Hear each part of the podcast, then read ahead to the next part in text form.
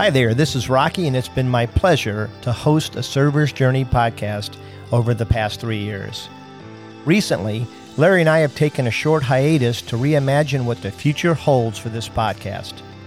So we ask that you join us in the fall as we start a new season with fresh content. In the meantime, we reviewed some of the past episodes and we found a few that we think you might be needing to hear. As always, we thank you for listening so regularly and we need you now more than ever. So we ask that you please reach out on our social media, let us know the things you want us to talk about, and as always, like us, subscribe, leave us reviews, and share with your friends. So, Larry, crank up this episode and let us know how it affected your journey of serving. Honestly, we're all on the same path of being a leader, and thus the title, A Server's Journey. I understand you you come up you came up with a theme here of what we're going to be talking about for the next couple of weeks. Yeah, so you know, we we talked a lot about what it means to be a personally be a servant leader, and that's wonderful. Um, but I think what I've noticed is you might be doing your best to become a servant leader, and then realize the organization that you're in, the existing organization, isn't very service orientated, and maybe Ooh. you know maybe you're dealing with a lot of people that you hired pre your you know change Mm-hmm. your uh, you know rebirth as a servant leader and so we're going to be talking over the next several episodes about how do you get now now that you've changed how do you get people how do you hire talent that maybe already have some service attributes some service desires Or maybe even the Yeah. people around you that you're working with. that's right. Yeah, because hopefully what you'll find is everybody in your organization can either get on the train willingly and, and happily or get on the train over time. Sometimes you got to stop off and, and, you know, ask one or two to leave, unfortunately. but I love your philosophy there, but right. it's it's good for the team. It's good for them because they're not they're not productive in what they're doing, and they're probably yeah, they're not going to be happy in that Right. kind of organization. But, you know, of course, you always do your best to try to keep them on the train. right. Uh, but you know, and inevitably you're going to have to let somebody go. And so when you're looking to hire fresh talent, you don't want to hire the same person. You want to hire a person who's already got these attributes. Fantastic. I want to hear more about that. But first, uh, you know, we partnered with ACS Creative in Yeah. developing our website. And when it comes to creating a website, it pays to go to the pro. Absolutely, yeah. And they, I can tell you, they do everything: brochures, logos, direct mail, ad campaigns, websites. And the best thing, Larry, is we always say They, don't, play, games with, your money. money. Yeah. So contact ACS Creative. Absolutely. Well, how do you identify and hire servant leaders? Okay, so we're going to talk about that, Larry. Again, Okay. you mentioned how do you how to identify and hire servant leaders, which Mm-hmm. really should be our goal. Once we get on this this um, path, yeah, you know, we should. Path. Yes, that's a very good word. So what you, what you have to do is you have to start looking for people that during the interview process y- you want to look for people who make service a priority. Okay, um, and you want to look for people that kind of have that one for all mes- uh, musketeer mentality without the all for me in return. Mm, so that's what it sounds like. That's right, yeah, because you know servant leaders strive to do more than your typical do-gooder, and so now you want to surround yourself with people that are just like that. hmm So, Larry, have you had any uh, experience with that? Well, yeah, I feel like I've been a team player and I always look for people that want to do it. And I love the fact that you're saying you got to look for someone that wants to be a team player. And, and you know what the weird thing too is that you know despite all the education that we have now, if you ask many professionals, they still carry around the idea that leaders tell employees what to do, the staff falls in line, and that's the end of it. But that's not the end of it. And I think when you identify and you hire servant leaders, and you also are a servant leader, you're going to see tremendous benefits um, throughout your company because they're going to be dedicated to their mission, the service, and the community. Wow. And you know, I've I'd worked with in one location where there was always someone that had better ideas to come forth, and Sure. top management really wouldn't listen. Yeah, that's got to be frustrating. Yeah. I mean, you know, you've got to know, you've got to create a space where it's okay to intelligently and um, positively approach with new ideas. Because I've seen some people that they bring you a great idea, but they're just such jerks doing it, you know, and you just Right. don't want to hear, you know, you know, the kind of person who, if they're on fire and you've got a bottle of water, you don't want to put them out. You, you know, you, you know. yeah, I shouldn't say that, but you know, you know how you know what I'm trying to say. You, you you definitely want team players, and team players approach with their ideas in the right way too. But man, if they come and they do it in the right way, and the the Yeah. our organization won't listen to them, it's a mess. It's a mess. Yeah. Yeah. So, what are you going to look for? What are right? one of the one of the things? Yeah. So first of all, you're you're, you're going to look for somebody who's got high moral and ethical standards, Mm-hmm. right? Which just kind of makes sense. And you know, you're going to have to figure out, and we'll talk a little bit about this when we talk about our our interviewing at Chick Fil A. That you know, questions that you can ask that that are legal, that maybe you can ascertain whether people have some of this. But Mm. but here's the deal: one study indicated that the most important value to make, uh, or one of the most important values that makes an effective leader, was the possession of a high moral and ethical standard. And that was at like 67%. That was like the number one thing that made an effective leader. Mm, hmm The, uh, of course, that's followed by things like communicating intent at 56%, um, and then thorough leadership feedback and participation. Okay, how do you ask a question? Do you have high morals and ethical Yeah. standards? Yeah. So of course you can't really ask that question because who's going to say no? I'm I'm pretty much a cheese ball. You, you know, I mean, Right. nobody's going to say no. I have no morals. But I think what you try to do is you try to get to know them, um, and you try to create an environment within an interview where they tell you what really makes them tick, and you can ask things like. Hey, have you ever volunteered before? And if you have, what organizations do you volunteer with? Mm. Hey, what are your passions in life? Mm-hmm. Hey, tell me about your family. And you can tell a lot about people. So people that, you know, in general care deeply about their kids or their spouse, um, people that volunteer uh, quite a bit out in the community, uh, people that know what their passion is, they tend to have higher moral and ethical standards. Mm. And, and then, you know, also like, uh, you can't ask about religious um, affiliations. affiliation, Yeah. but but if you ask them about their passions and they say, "Oh my gosh, I go to synagogue every Friday," or "I go to this is my church," like off the cuff. yeah, That, that- comes yeah. in. Well, you still know that they're they're at least at the very least trying to live some sort of moral life. Yeah. you know. Now, do these attributes uh, create a sense of trust in the, establishing a safe work environment? I think that that when when this type of environment is in place, uh, everybody feels safe, employees relax, and also neuro- neurologically, their brain's capacity for creativity and innovation, ambition, and social engagement are more likely to fire. People tend to be a lot more creative and innovative in a safe space because they're not second guessing.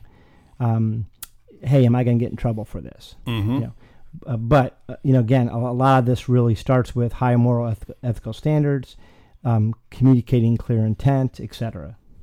So, Does a leader have the door open? Is it like an open door policy? yeah, um, service leaders, you know, of course, we're kind of going back into what a leader does, but again, service leaders they have to say the door is always open and they have to mean it.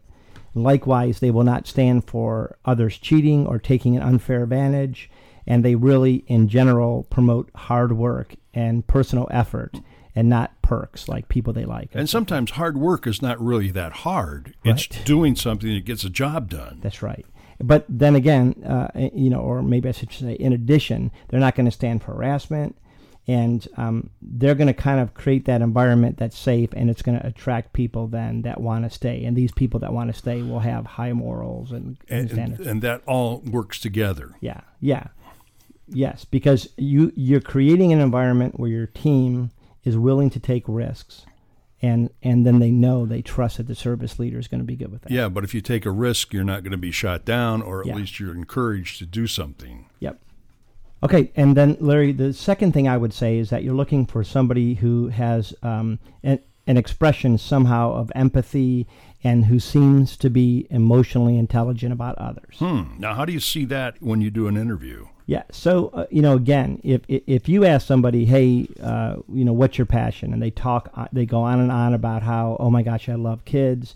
I volunteer at this uh, organization, or oh, um, I, I'm, I work with this nonprofit that um, helps rehabilitate homeless people that have you know, addictions or oh, I, I volunteer every Thursday at the um, South Lake Animal Shelter. In other words, when, when they start, like, you can tell if it's just their stick or if they're really passionate, if they're really empathetic toward others and maybe people that are less fortunate than them. Mm.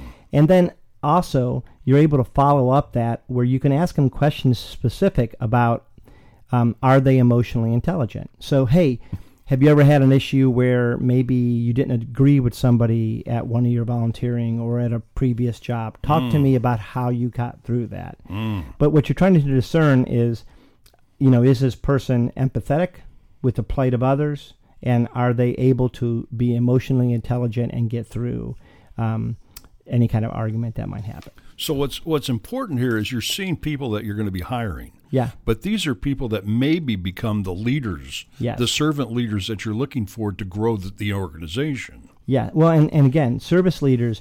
So we're going to focus on sharing and understanding the feelings of their employees and their customers. But when you hire in people that are already expressing empathy and emotional intelligence, they're going to do the same thing within your organization. And like you said, they're probably going to be somebody that could in the future become leaders themselves. the leader, and that's what we're looking for. Yeah, because you know this, you know this attributes empathy and emotional intelligence. It really allows um, people to kind of approach situations from a place of trust. There's that word again, and build strong relationships with other employers, and um, allows them to kind of give people the benefit of the doubt. It, it really gets down to they seem to be better at trusting that the intentions of others stem from a good place and not a bad place. Now, I knew someone that always thought that they were going to be the leader to start with. But how do you transition someone from being on the bottom to the top? How do they how do you see that growth? uh, you know, I think some people, honestly, you know, every once in a while you'll find a person who they just have it. They're just a natural leader. And with them, you're kind of more just uh, trimming the tree a little bit. In other words, they already have the leadership ability. You're just kind of shaping it a little bit. Mm-hmm. But I believe that even people that aren't naturally gifted as leaders can develop into solid leaders.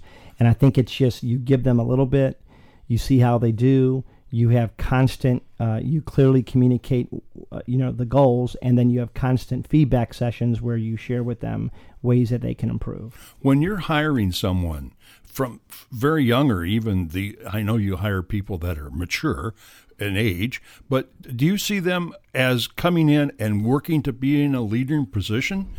I mean, because you got to have workers someplace. Yeah. So you you you know you kind of gauge the person. Some people, you know, hey, um, they come in, they want a job. That's it. They, they, they just want to work, come in, do their you know do a great job, and then go home, and that's okay. Some people are not risk takers. Some people like comfort. But that's a good service. Absolutely, and and you and you need those people. But then you can normally tell pretty quickly if somebody has um, a goal to be a leader. because they step up, they have ideas, Right. they come to you. Yeah, but you know when when you're looking at your your team and when you're hiring for a good team, I, I can't stress enough that a highly developed emotional intelligence, this ability is probably the it, it's one of the most lacking in society today, but it's one of the most important because these people that are emotionally intelligent, they're, uh, emotionally intelligent. They're they're able to accurately sense others' emotions. They're able to kind of self-regulate their own, you know, vo- vo- uh, voice and tone. They're able to encourage people when they need to be encouraged, and they kind of help create a real positive work environment. Now, do you see this starting when you're very young? Where does this start? Yeah, I think that, um, and this kind of goes back to it too, because for my industry, I'm hiring a lot of young people, and I, I really believe that um, hiring young people, you naturally get servant, servant or people that are attracted to being servants. Hmm. For, for the most part, they haven't been beaten down. you know, they're not as cynical. Um, but uh, you know, most of the kids that we see, they they demonstrate an uncanny need to serve others um, from from their childhood. Really, I mean, you know, from being, uh, you know, even from their younger days. So that's what I would say. Look for somebody who, if they're not young, um, look for somebody that seems to have an urge to serve. Mm-hmm. Okay.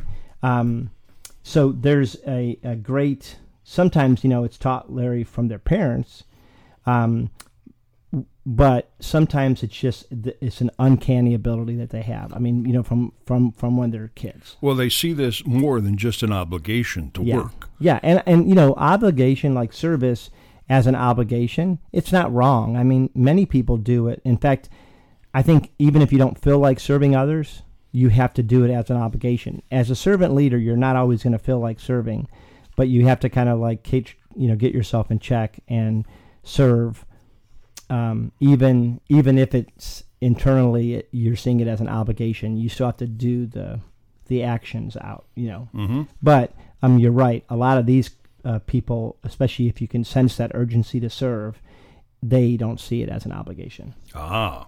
So, um, these efforts, Larry, um, you know, if you can find somebody with a real urge to serve, they tend to, um, you know, stem from the urge itself and not obligation. Mm-hmm. Um, many teens, you know, f- growing up, um, they face difficulties. You know, sometimes they have trouble developing follow through, et cetera, on an action plan. Mm-hmm. But but for uh, an org- organization that's really a service organization, or if you're trying to create that culture, you have to find purpose driven and meaningful service unto others. Uh, that's more than just a requirement. Well, you went through that as a child. I mean, as a Yeah. kid, as a teenager, right? Yeah, Adolescent. Are you qualified to be an adolescent I'm not an adolescent anymore. anymore? But, But, you kind of went through that. Yeah, I absolutely did. Uh, But you found a organization that helped you become a better leader. Right. I think that I always had the urge to serve others. I think I, you know, as we talked about, I sometimes had trouble with follow through, or um, my urge to serve was based on how I felt at the moment. When I got with Chick fil A, I was able to really see that no, you don't serve no matter, you know, it, only when you feel like it. You serve all the time. It's the obligation to the customer who's paying, and it's an obligation to your team that, Mhm. that you're leading. So they, they definitely did a good job of streamlining. So serving today is is an important thing. Yeah, that that's what I would say also. When you're talking to people, when you're interviewing people, you want to look for people that are actively serving today. It's different if they said, "Oh, I'm 30. When I was 15, I was a Boy Scout." Okay, that's good, but it shows a pretty big gap. So, what have you done since 15? Mm-hmm. So, you know, it's great that you had an urge to serve as as as a youth, as a as a young person, but you want to see if their service to others continues to the present day. Um, and you kind of want to ask evidence. You know, hey, talk about some of the things that you've done to serve others that's really, really worked. How have they helped um, build a better community, or how have you helped the world at large, etc. Mm-hmm. So, um, you know, Jake Harriman says servant leaders must push themselves last in order to finish first. Um, Boy, they- who said that? that was uh, Jake Harriman. Yes, but I believe that came from a spiritual quote as well, right? Yeah, I think so. Yeah. Yeah. Larry, you want to talk about that? He well, he just paraphrased. Yes. Yes. Well, of course. I think most most um, wisdom is found in in the Yeah, scripture. Yeah, absolutely. Evidence of actively serving the community outside of work will be present for sure in, in most people. Most people can talk about it.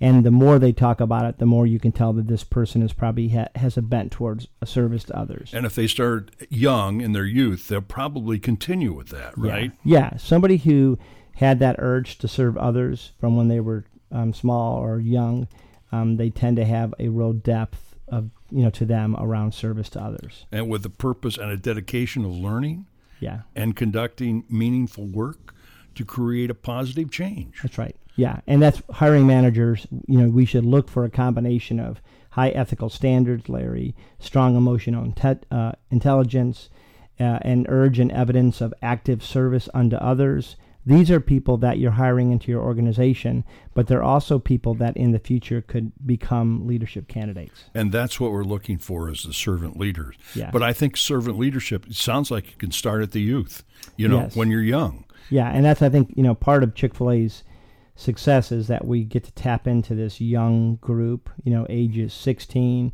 sometimes even as young as 15 to 20s, and they are typically already geared toward this, and so all we get to do is kind of prod them in the right direction.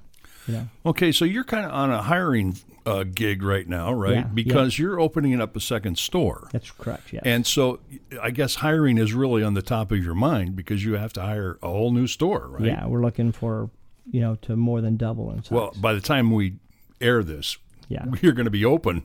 yes, we'll either be crashing or we'll be burning. No, no. Yeah, yeah, it's possible. Okay, so have you? How's your hiring process been? So we um, have found quite a lot of really good people, um, but sometimes you don't really know. Like you do all these things, Larry. You're looking for people that have high emotional intelligence. You're looking for people with high moral standards and evidence of service, and then you put them in your organization and you see how they work. And some will succeed and some won't, because all those things could be true, but they might not have the proper work eth- uh, etiquette, or they might be emotionally intelligent but they might not always use it. The work ethic, Yeah, yeah. basically. Yep. So you've been to a lot of store openings, haven't you? Yeah, yes. And you see a lot of people start to work. Do you see immediately the people that are, are kind of rising to the top in the servant leaders role? Yeah, so so he, so here's the weird thing about that is that I feel like a lot of times you can tell right away when somebody's really really good, but you can't always tell if somebody is going to become good. Because some people they're naturally a little bit shyer or maybe they're the type of person who they need a little bit more one-on-one before they feel secure in you know leading the store or or, or doing that job. So um, it's easy to tell the ones that you think are going to be amazing right away um, then there's this whole group that you're like, I'm not sure about them, and sometimes they're the ones that actually surprise you and become the most consistent and loyal uh, servant and servant uh, employees. Would those be the people that uh, Truett Cathy talked about, like the C grade yeah, people? yes, yes, yeah. Because you have people that have natural confidence and a natural competitiveness, and they're easy to Spot. shine. Yeah, Mhm. I mean they're they're going to shine at first, but um, sometimes you know it's kind of like a sprinter compared to uh, cross country. You know, some people are sprinting and they look amazing, but if if you give you know go with the long haul, they can't do it. Yes, I want to say thank you for joining us here on a Server's Journey. And so, Rocky, until next time, I am your ever faithful companion, Larry. Have I said that you're the guacamole to my taco? Yes. I have really. Yeah. Jeez. So I'm- my puns are becoming. uh, okay, so we're gonna. We got to find another one. Okay, you're my popcorn to my coke. All right. right. I'll, Hey. I'll take the popcorn for sure. All right. Anyways, guys, uh, we're all on a journey, and we believe that it's how you serve in that role that's important, and that why we're gonna. Uh, that's why we're gonna be sharing every Wednesday a server's journey. So I'm Rocky DeStefano. I want to thank you for joining with us as together we become better leaders.